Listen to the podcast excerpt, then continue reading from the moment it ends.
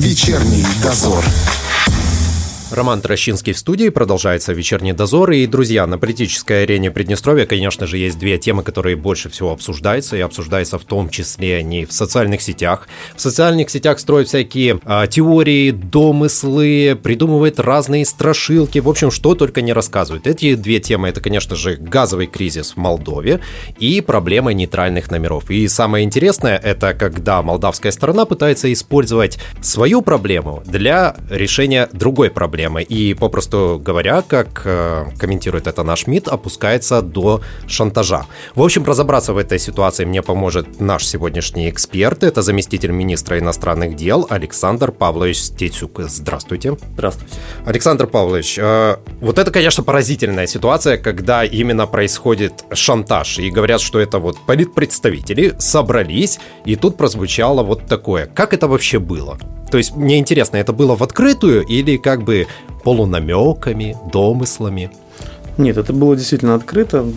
Такой эпизод существовал. Вот. Э, интересный оригинальный способ, что называется, перевести тему э, в, на, в ответ на просьбу э, министра иностранных дел Приднестровья в очередной раз, в очередную просьбу обратиться к Украине совместно угу. для того, чтобы Киев снял введенные с 1 сентября ограничения. Э, у молдавского визави закончились аргументы, и он, собственно говоря, вот что называется так, э, применил оригинальный экспромт и предложил Э, совместно обратиться в адрес э, российской стороны по газовому вопросу. Вот. Поэтому ну, это действительно звучало оригинально, э, потому что все прекрасно понимают, я думаю, даже молдавская сторона понимает, то, что у них больше не осталось каких-либо uh-huh. аргументов против наших и просьб, и требований каким-то образом уже включиться и решить вопрос, потому что второй месяц к ряду э, молдавская сторона Кишинев уклоняется от решения этого вопроса. Вот, поэтому мне кажется, что в силу различных обстоятельств, что каждый день ситуация вокруг газовой тематики э, определенным образом развивается, и вот молдавской стороны проступают определенные эмоции, угу. вот, и мы видим вот такие проявления. Э, а это стороны. эмоции были или взвешенное Я думаю, что решение? это эмоция. Думаю, что это эмоция. Вот, э, и, в общем, прозвучало такое повторюсь, оригинальное предложение. Ну, думаю, что она только мешает э, нашему диалогу и попыткам найти какое-то решение сложной автотранспортной проблеме. А как вы рассматриваете такое вот мнение? Я тоже прочитал в комментарии, что, мол, ну, могли бы и договориться. Почему нашему МИДу не пойти на уступки? и обратиться по газу к Да, да, да, да, да. То есть вы понимаете, да? Смотрите, во-первых, вопрос, газовый вопрос, это э, во многом коммерческие переговоры, и они никаким образом не э, соотносятся с актуальной повесткой угу. Приднестровского урегулирования. Вот, поэтому мне кажется, что это наоборот в определенном смысле становится очередным наглядным примером того, каковы подлинные подходы Кишинева к э, жителям Приднестровья, к Приднестровью в целом, и которые они пытаются вот периодически скрывать за своими такими такой карамельной риторикой, угу. вот, э, рафинированной.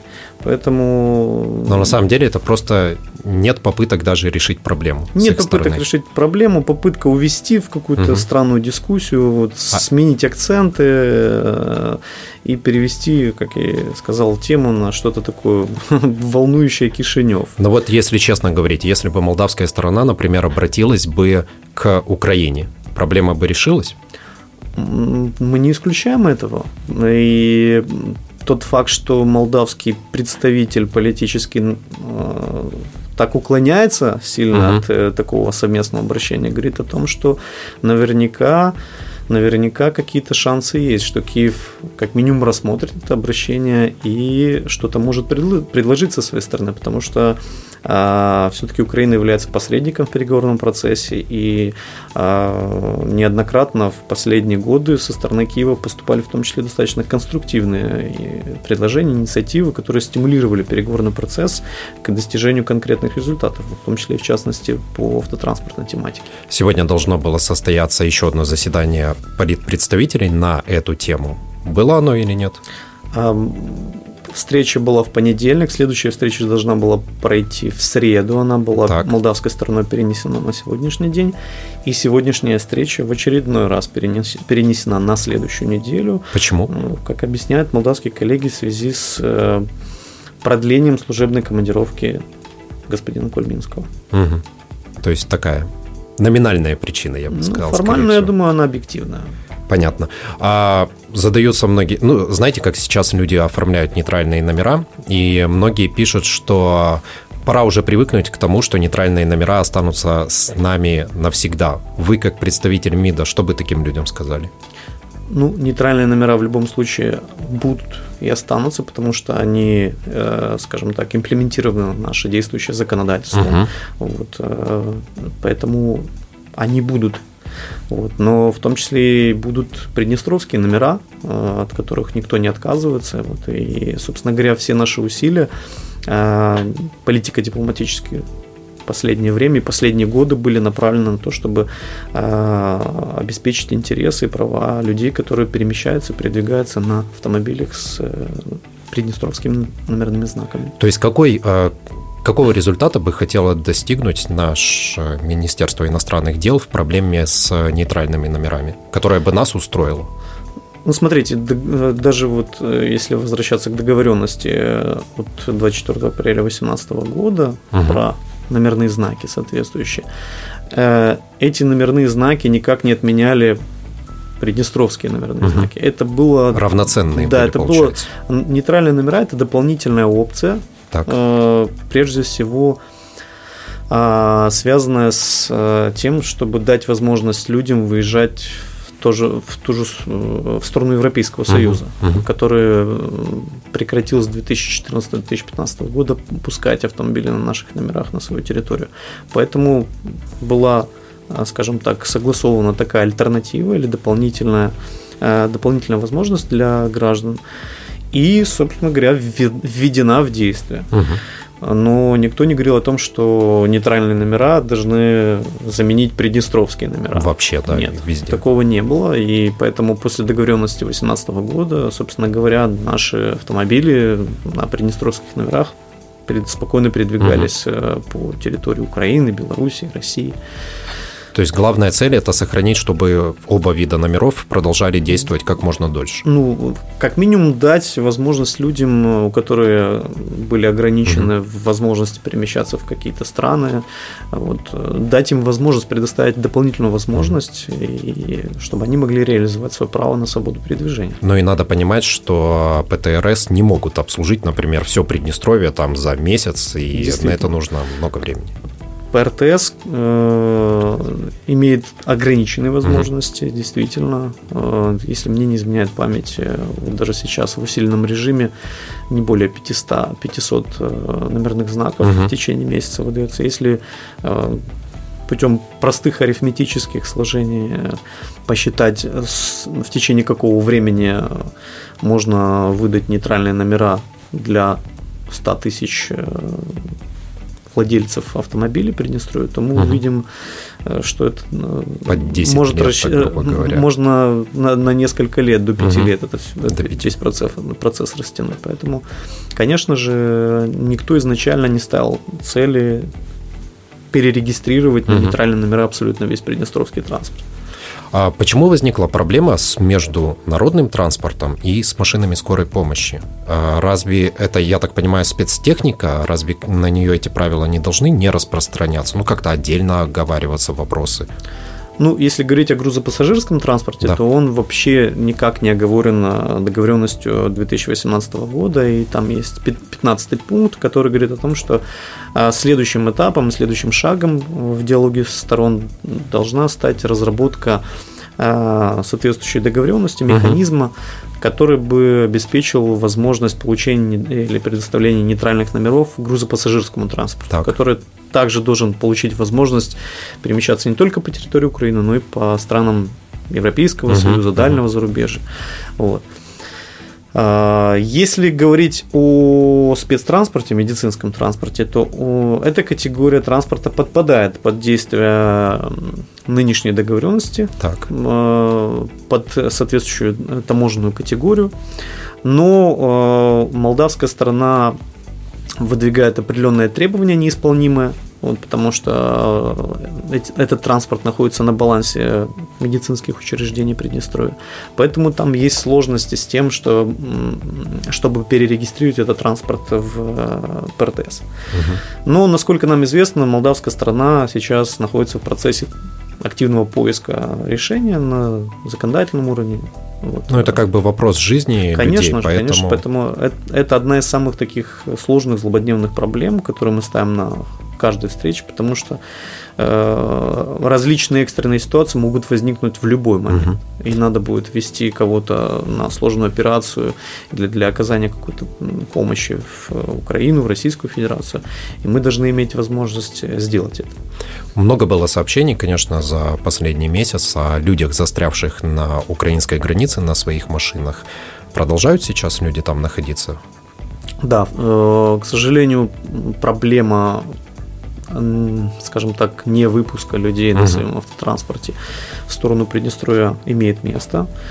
Как это происходит? Человек возвращается в Приднестровье без своего автомобиля и бросает его там? Или сидит там в машине? Я думаю, что люди решают по-разному этот вопрос. Кто-то оставляет на каких-то стоянках платных, угу. кто-то вынужден действительно автомобиль оставить в нейтральной полосе или неподалеку от пункта пропуска.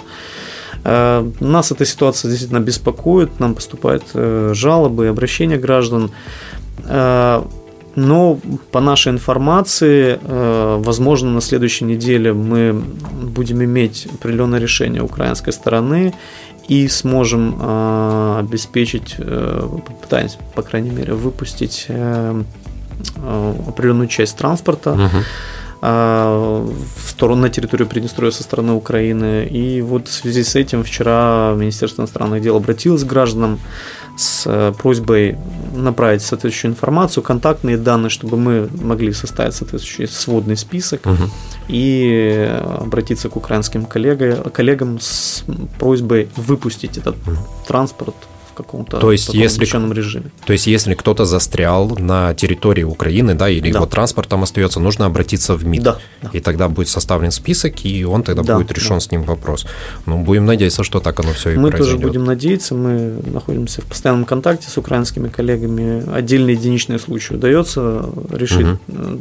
Есть случаи, когда ситуация более сложная, но мы надеемся, что вот будет какое-то такое комплексное единообразное решение, нам удастся э, весь этот транспорт э, обеспечить возможностью выехать в Приднестровье.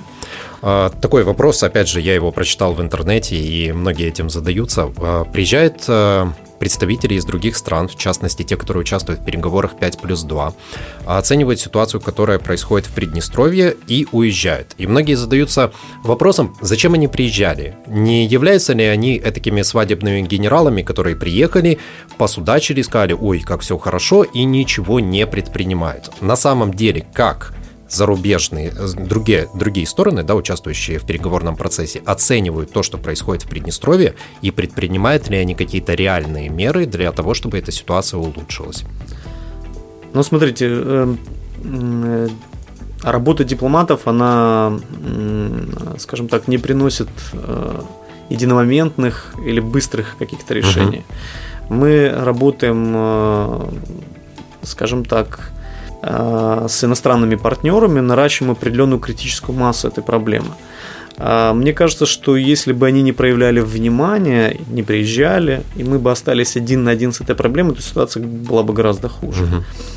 Тот факт, что определенный интерес или даже не интерес, а внимание к этой проблеме существует, и внимание достаточно повышенное, а, дает или открывает нам возможности, дает шансы Э, что мы все-таки каким-то образом эту проблему сможем решить. Угу. Вот. Поэтому, повторюсь, э, наверное, было бы хуже, если бы этого внимания не было, и мы бы остались один на один с этой проблемой и не смогли бы, ну, как минимум, пространство для решения этой проблемы было бы гораздо уже. Довольно часто звучит мнение, а не пора ли нашему МИДу отрастить зубы и начать отвечать более жестко и дерзко, потому что молдавская сторона может себе позволять громкие заявления, угрозы, шантажи. Я, конечно, не предлагаю, чтобы МИД опускался до такого, но отвечать более, ну, скажем так, более сильно не пора ли?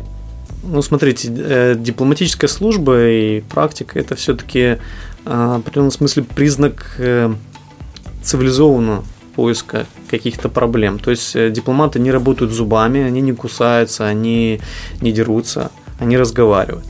Вот. Зубы, мне кажется, должны быть у других структур, ведомств и служб, которые должны, скажем так,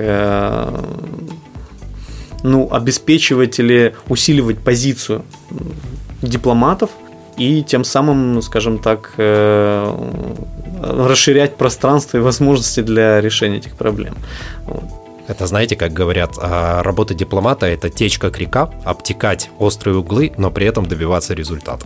Да, действительно двигаться к цели, но цивилизованными методами, методами э, дискуссии, убеждений, аргументации и вот не перехода на какие-то странные эмоции и э, импровизации, которые вот демонстрируют наши молдавские коллеги. Будем надеяться, что они все-таки перестанут опускаться до таких низких поступков, а и что они все-таки приедут навстречу и какие-то положительные результаты будут приняты. Спасибо вам большое. У нас в гостях был заместитель министра иностранных дел Александр Павлович Стецук. Спасибо, что пригласили. Вечерний дозор.